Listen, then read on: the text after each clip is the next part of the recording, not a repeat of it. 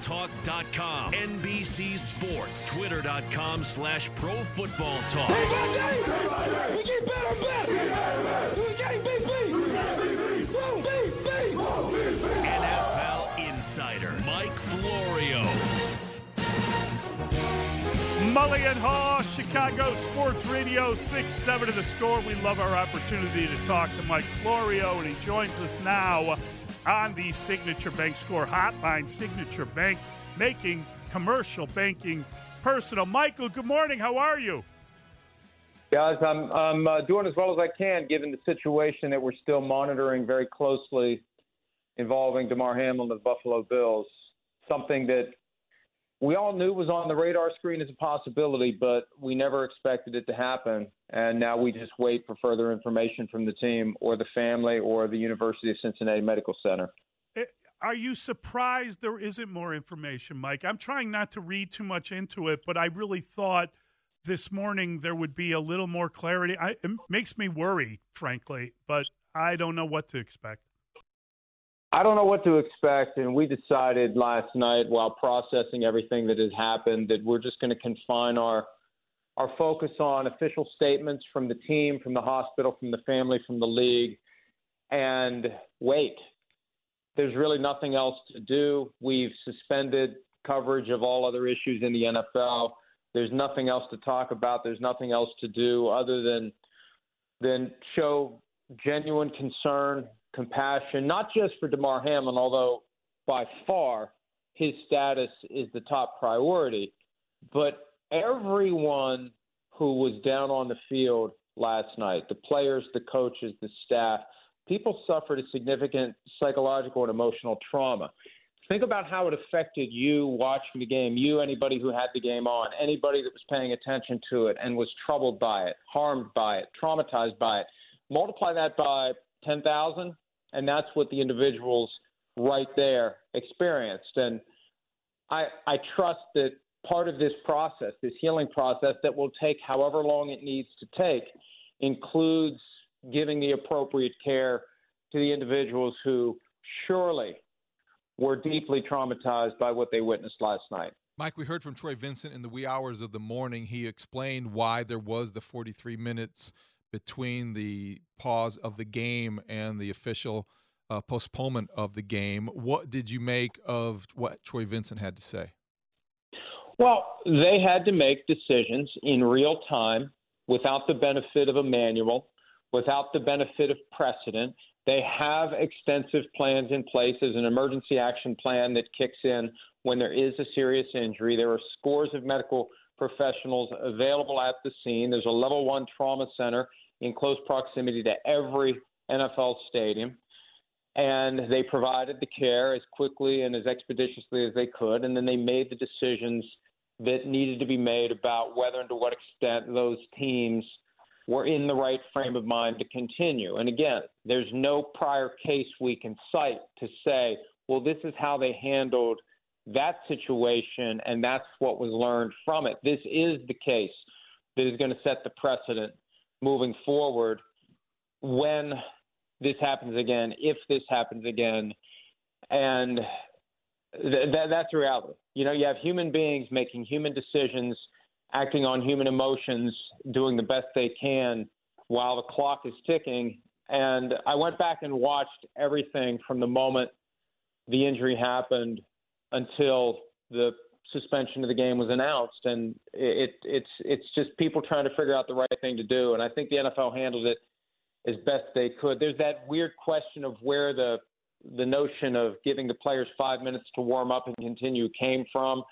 I mean, whether that's standard procedure when there's a, a protracted delay due to injury and somebody thought that was going to be the right way to go until they realized it wasn't, whatever the case may be. Again, there's no precedent for this. And once they realized the players were in no condition to even think about continuing to play, that's when they decided to move on. And clearly it was the right decision to make.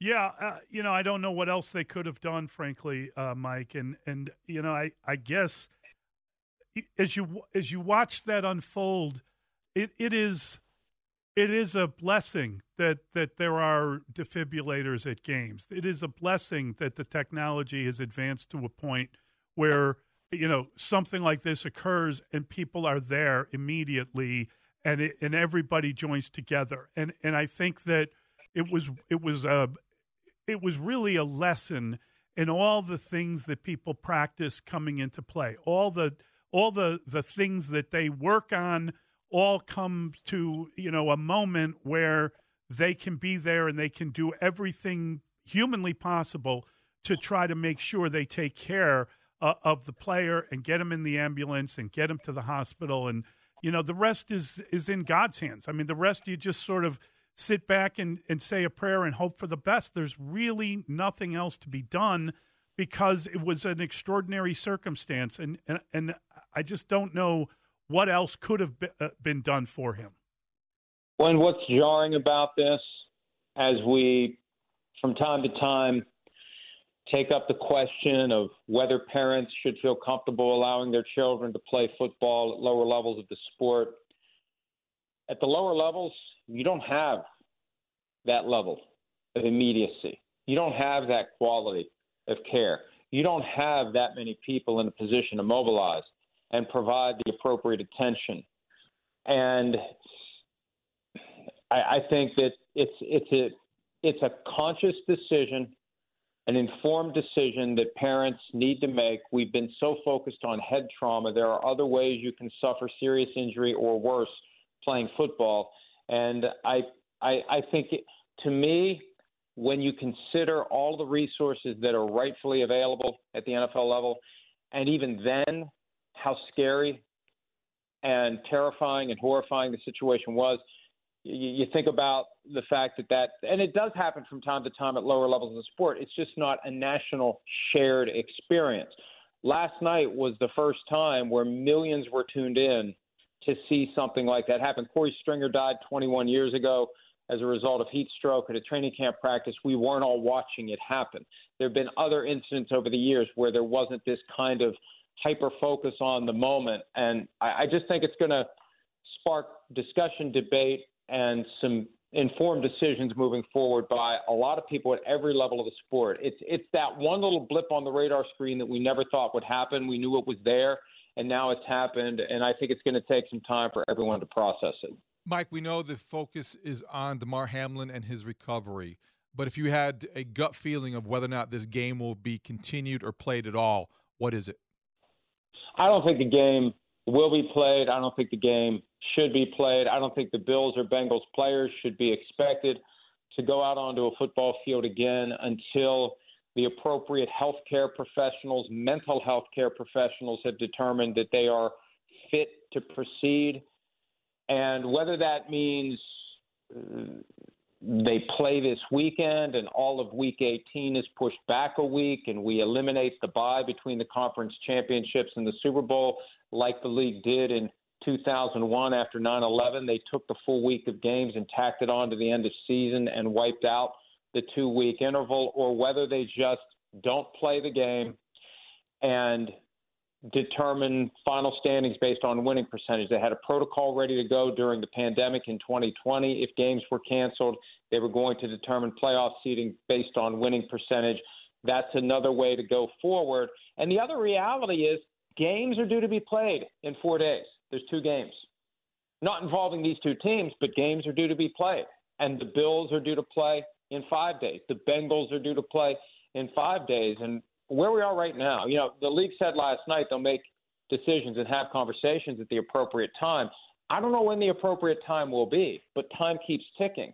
And at some point, decisions make themselves if we don't get to the point where people are comfortable and it's not appropriate to have the conversations about what to do next. Mike, thanks a ton. Thanks uh, so much. Great talking to you. Thank you, Mike. Thanks, guys.